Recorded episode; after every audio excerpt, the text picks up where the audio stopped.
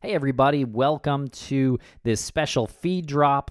And we wanted to announce a new show from Crawlspace Media. It's called Incel. And our friend Naama Kates has gone underground in the Incel community and has befriended some incels, some self described incels, and has gotten a lot of interviews with them and is really trying to understand this subculture, which is sort of only based on the internet. And if you don't know, the word incel is a combined word for involuntary celibate.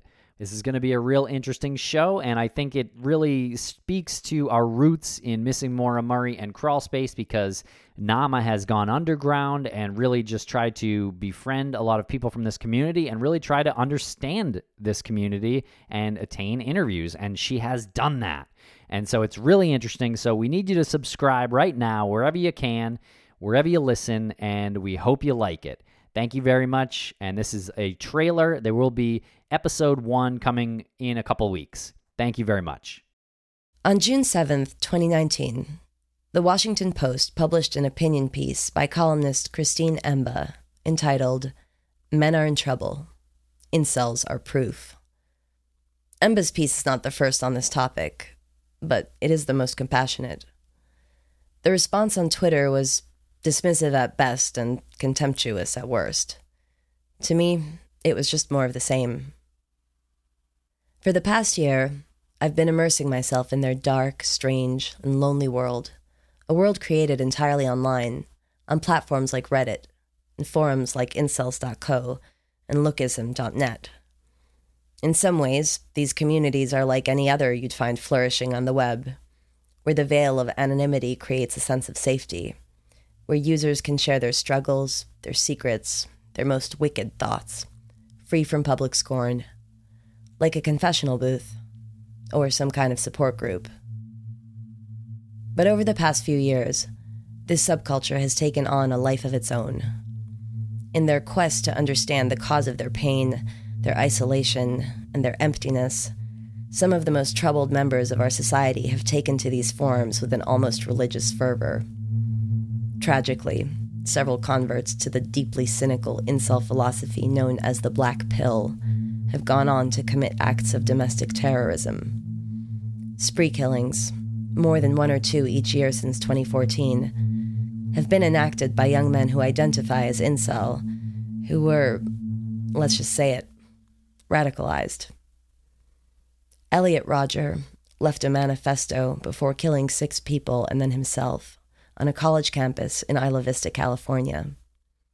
He is known as Saint Elliot in certain black pilled communities. We'll get to him. It's hard not to draw comparisons, then, to Omar Mateen, who killed 49 people in an Orlando nightclub before being killed in a shootout, or to Dylan Roof, who shot nine people in a church in Charleston, South Carolina. It's hard not to draw comparisons to the other radical ideologies of our days, to the jihadi movements like ISIL or the white supremacists that motivated people like Mateen and Roof. Those groups, too, tend to organize, recruit, and proselytize online. Those groups, too, are seductive to lonely or disenfranchised young men seeking purpose and acceptance and something like God. But those movements explicitly preach hatred. By promising a path toward redemption, they incite acts of violence. Incels don't. And yet, it has happened. So, the tech platforms took action. R slash incels was banned, and its offshoots are quarantined.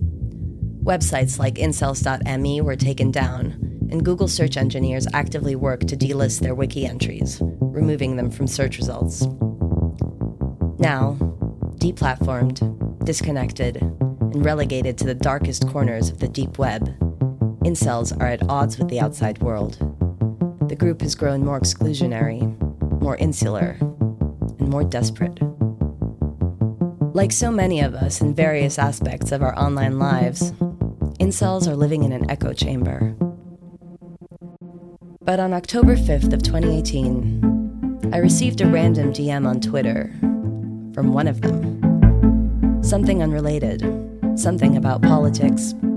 We started talking, and it led me down the rabbit hole, right into the heart of the richly textured, verbally brilliant, inventively hilarious, shockingly offensive, and profoundly heartbreaking world of the incel. Hello?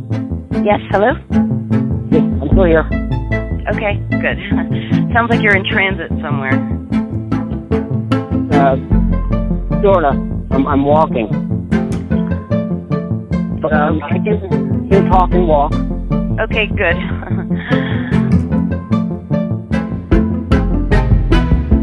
Well, um, it was shortly after the uh, Toronto tragedy. I was on uh, the Forever Alone subreddit, and um, what the, the issue was is they were looking at what he did and saying, well, there's no excuse for what he did. And it's not good, but they look at what they themselves do to the people around them and, and they say, well, I have no choice. I'm mentally ill.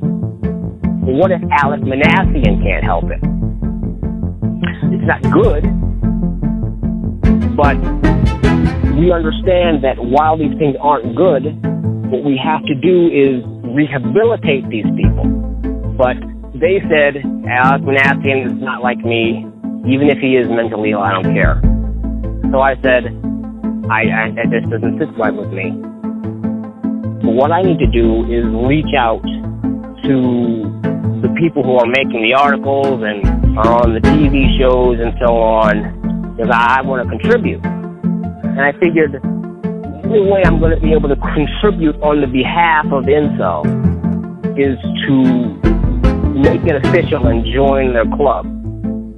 Because I, before I even knew what the word incel was, I was an incel. I didn't necessarily believe in the whole ideology, but I am incel enough that I belong there.